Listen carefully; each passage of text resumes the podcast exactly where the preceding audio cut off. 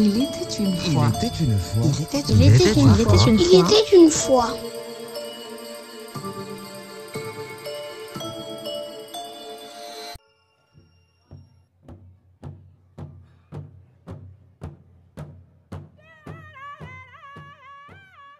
Au début du monde, le Créateur, que les Indiens Benakis appellent Tabaldak, créa la terre.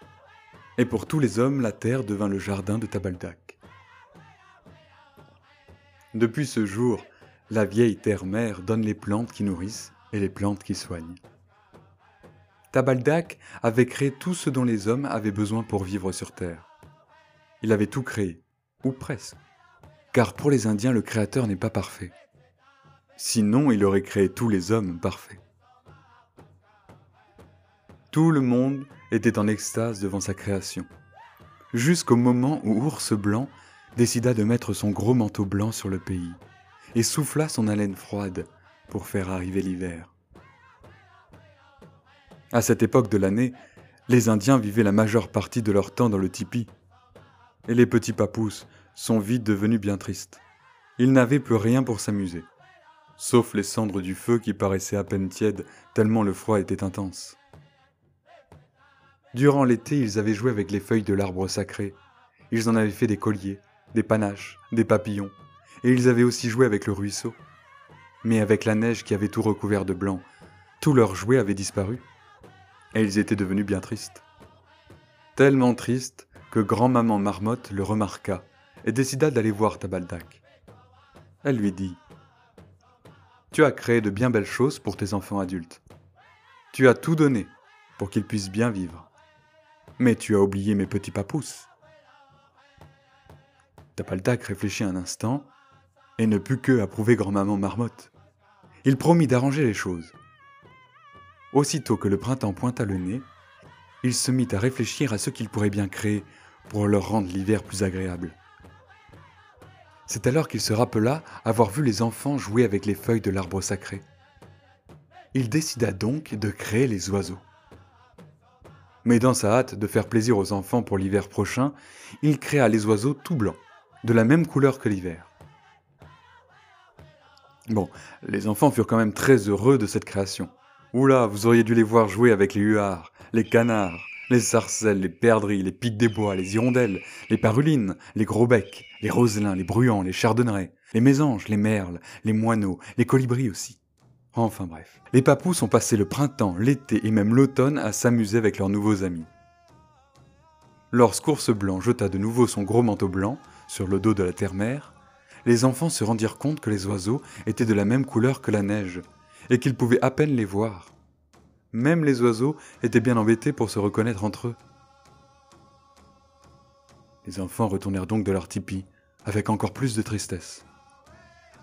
Grand-maman Marmotte vit la tristesse des enfants. Elle retourna donc voir Tabaldak et lui dit Oh, grand Tabaldak, je crois que tu as créé les oiseaux un peu trop vite. Tu as donné aux adultes une nature toute colorée, à ton image. Mais tu as oublié que les petits-enfants méritent aussi ces mêmes couleurs pour leurs oiseaux. Tabaldak réfléchit à nouveau et finit par dire à grand-maman Marmotte Hmm, tu as bien raison. Je vais réparer mon erreur. Appelle tous les oiseaux et dis-leur de se rassembler ici, devant moi. Pendant que grand-maman Marmotte rassemblait les oiseaux, Tabaldak alla prendre du brun terre, du vert pelouse, du vert arbuste, du bleu ciel, du bleu rivière, du jaune soleil, du rouge feu, du gris nuage, et fabriqua de merveilleuses teintures qu'il mit dans de magnifiques pots en écorce de bouleau que grand-maman Marmotte avait fabriquées pour lui.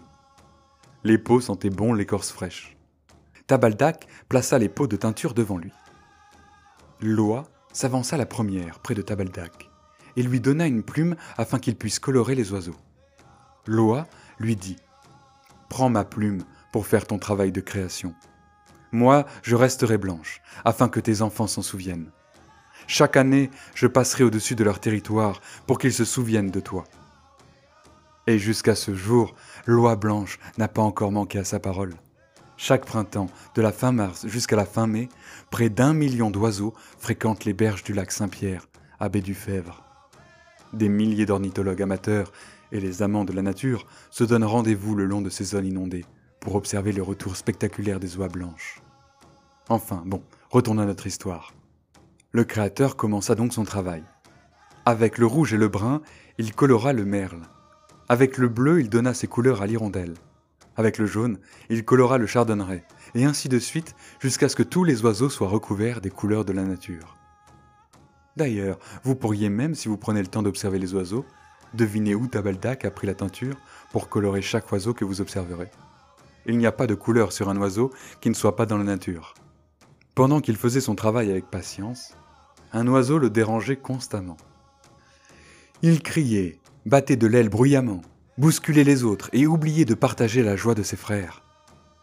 Il alla même devant le Créateur pour l'insulter en lui disant que ses teintures n'étaient pas belles. Patiemment, le Créateur continua quand même son travail. Et l'oiseau était de plus en plus dérangeant, battant de l'aile, criant constamment, bousculant ses camarades. Il revint devant le Créateur encore une fois, et d'un coup d'aile renversa tous les pots de teinture. Les teintures se mélangèrent et devinrent toutes noires. Oh, vous auriez dû voir grand-maman Marmotte derrière le tipi. Elle était dans tous ses états, n'en croyant pas ses yeux de voir ce que l'oiseau avait fait. Le Créateur, dans sa grande patience, ramassa la teinture noire et la remit dans un nouveau pot. Il reprit sa plume et continua son travail. L'oiseau dérangeant revint une troisième fois devant lui pour l'insulter à nouveau. Mais cette fois-ci, Tabaldak saisit l'animal par les pattes, le plongea dans la teinture noire et le leva très haut au bout de son bras en lui disant ⁇ Telle est ta volonté, mon bel oiseau, et telle est ma volonté. Parce que tu l'as bien voulu, tu seras toujours un oiseau dérangeant et bruyant. Tu auras toujours un vol lourd et bruyant. Les autres oiseaux te craindront et les animaux te fuiront.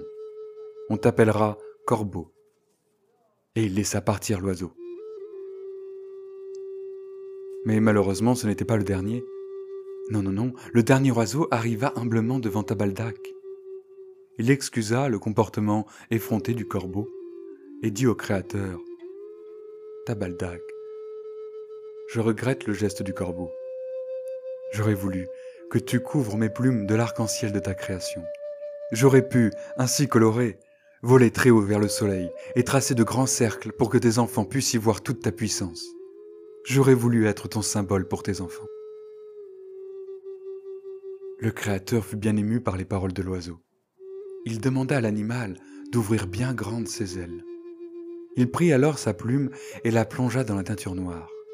Il en mit un peu sur le bout des ailes, un peu autour du cou. Il en mit aussi un peu sur la queue, et balaya tendrement le corps de l'animal, en lui disant ⁇ Telle est ta volonté, mon bel oiseau, et telle est ma volonté. Tu seras mon symbole. Tu voleras très haut pour tracer le cercle sacré. J'y mettrai toute ma puissance, et mes enfants le verront. Tu seras le seul animal à regarder le soleil bien en face.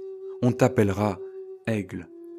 Et pour s'en rappeler, chaque fois qu'un de mes enfants plantera un poteau dans le sol pour y graver ses symboles et ses totems, tout en haut, il placera tes ailes pour me symboliser.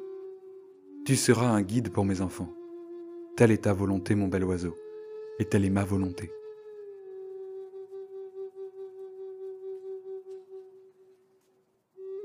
Les Premières Nations savaient que dès qu'ils apercevaient un aigle, cela signifiait que le Grand Esprit leur rendait visite pour leur communiquer un message. Sa relation forte avec le Créateur lui donna un esprit de vérité, raison pour laquelle les Amérindiens tiennent toujours une plume d'aigle quand ils doivent parler avec d'autres tribus ou lors des négociations avec les Blancs. Cela signifie Je vous dis la vérité, car il est impossible de mentir au grand esprit.